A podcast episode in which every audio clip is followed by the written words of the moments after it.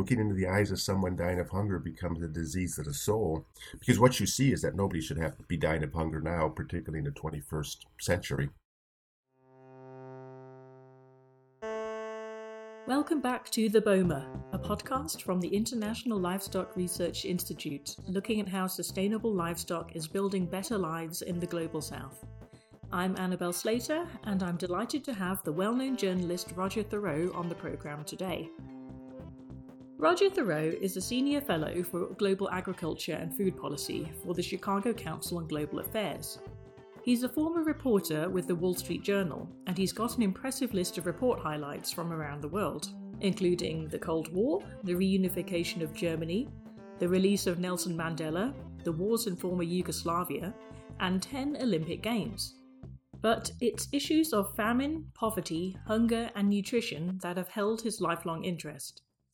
Thurow has written three books Enough Why the World's Poorest Starve in an Age of Plenty, The Last Hunger Season A Year in an African Farm Community on the Brink of Change, and The First 1000 Days A Crucial Time for Mothers and Children and the World.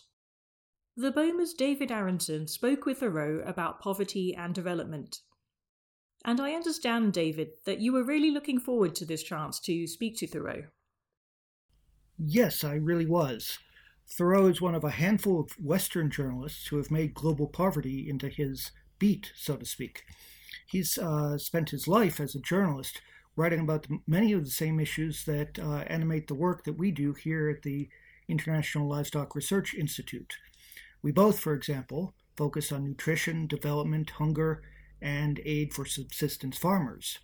And what Thurow does so well as a writer is that he conveys the lives, what the lives of the poor are like in vivid, granular detail. Now, you begin by asking what turned him away from being the typical foreign correspondent, always jetting away to cover the next global crisis, to his current enduring focus on hunger and poverty. Yes, I was I was struck by a phrase of his that uh, once you look into the eyes of someone dying of hunger, it becomes a disease of the soul. I wanted to know what that meant for him. It was May of 2003 in Ethiopia. It was during the uh, what turned out to be the first great hunger crisis, the first famine of the 21st century. I was a reporter with the Wall Street Journal at the time, a foreign correspondent based in Zurich in Switzerland, not writing about banks uh, or anything, but writing about humanitarian and development issues.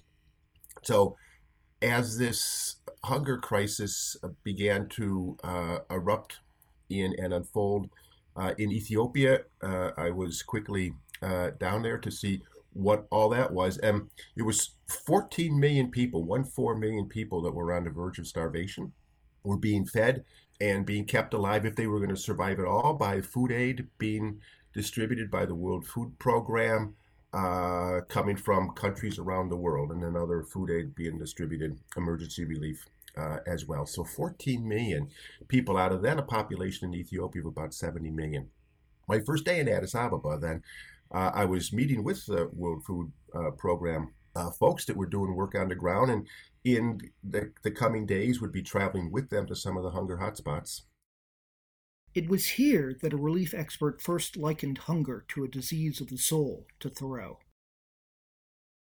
And I'm like, a disease of the soul? Well, well, what is that? You know, you prepare as much as possible for, you know, kind of any other the health concerns or, or diseases with the malaria medication and watching out for cholera outbreaks or meningitis outbreaks.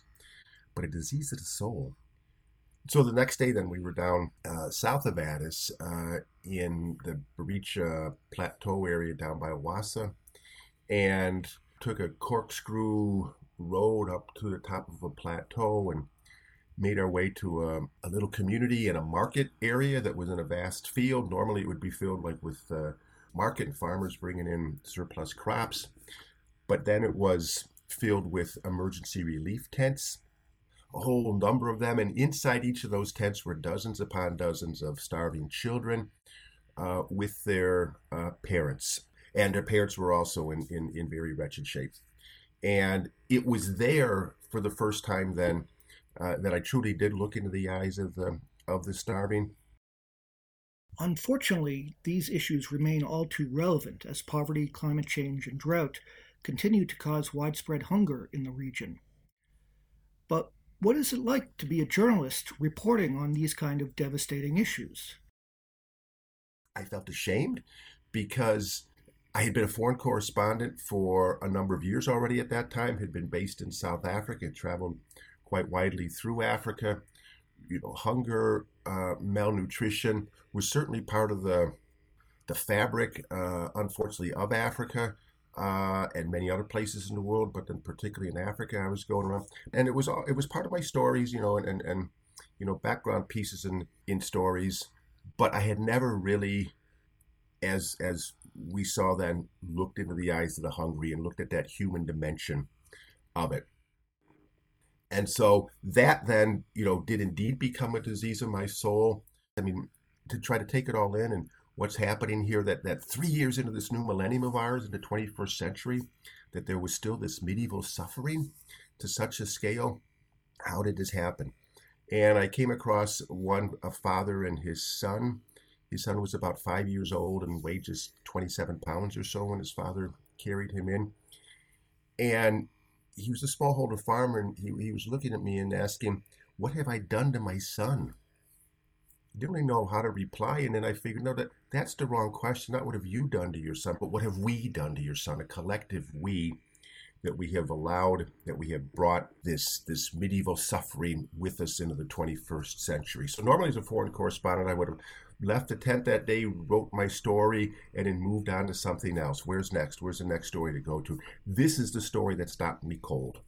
Uh, and the disease of the soul kept uh, working on me that this then became the passion of my reporting. This the one story that I had to keep coming back to and back to and back to, and this being the story of hunger in the 21st century. So, a little bit later, Thurow spends a year following the lives of four poor farming families in western Kenya. This wasn't during a time of famine, wasn't the emaciated bodies, the terrible death rates we associate with starvation. But it was something more ordinary the routine, grinding poverty of subsistence farming, particularly during the hunger season known as the Wanjala, a time that could stretch anywhere from one month to nine months each year, a time when farmers have run out of available food. Yes, and the stories he tells of their lives can be really heartbreaking. For example, of families who must constantly make the choice between buying food or paying school fees or paying for malaria medications. And these are grim, impossible choices. Yes, yes, they are. But during the year he spent with them, the American NGO began providing assistance in a big way, with higher yielding seeds, with financial mechanisms, with educational programs, and the farmers began to do significantly better. In fact, over time, as conditions in the village improved, Thurow had an insight into what economic development means. It's not just about getting a little bit richer, as important as that is to very poor people. Instead, it's about something less tangible. Spending all that time speaking with the smallholder farmers and talking about the decisions that they're making uh, in life, kind of, uh, and you know, it turns out that boy, they're they're kind of decisions that we all make.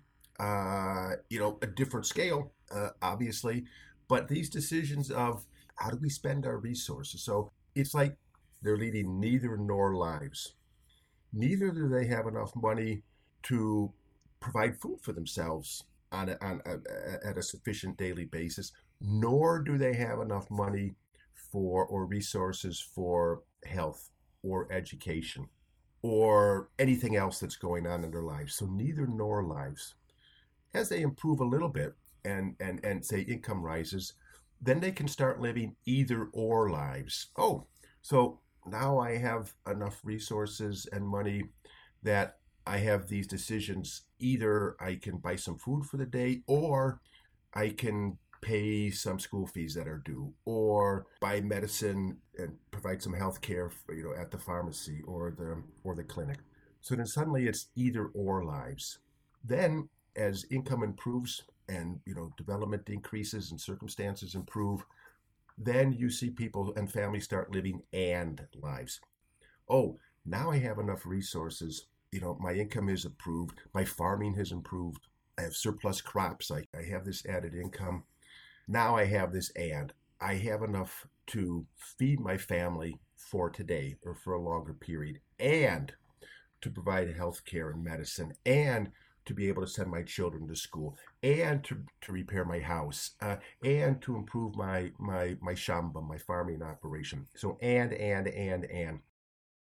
By the way do we know anything about what happened to those four families in the years since Thurow was there?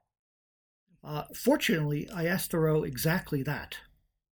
Yes it's a great question. So uh, the book came out in 2012 and uh, yes i have gone back last summer uh, when I was in Kenya and then in, in Uganda. Went up and saw the families.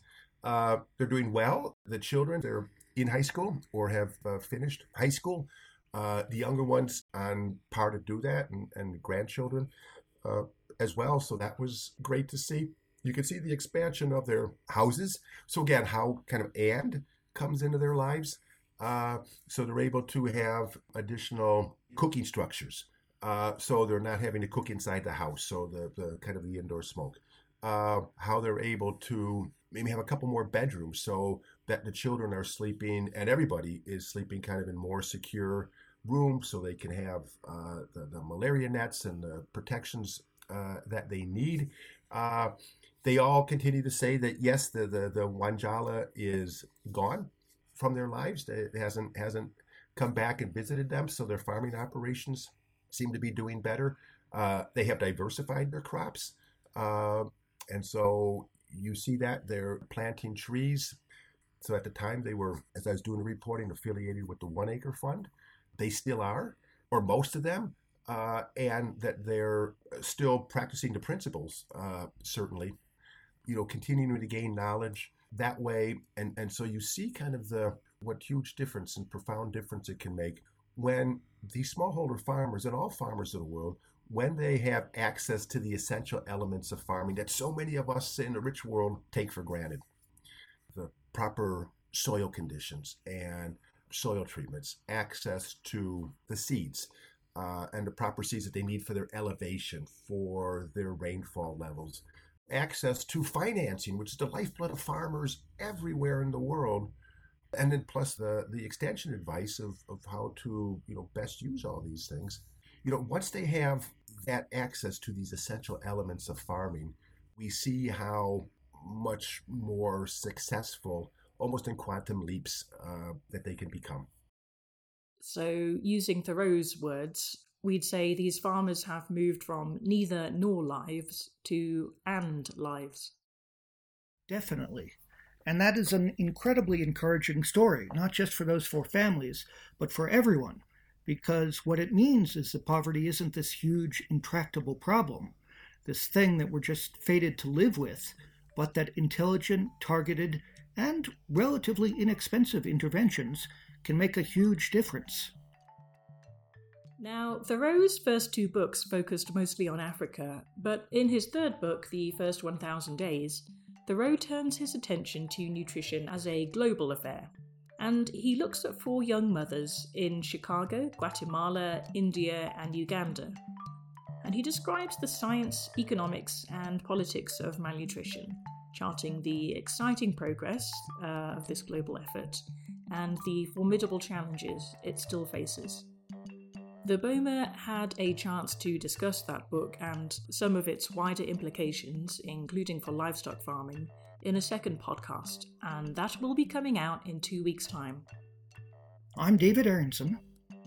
And I'm Annabelle Slater. Thank you for listening.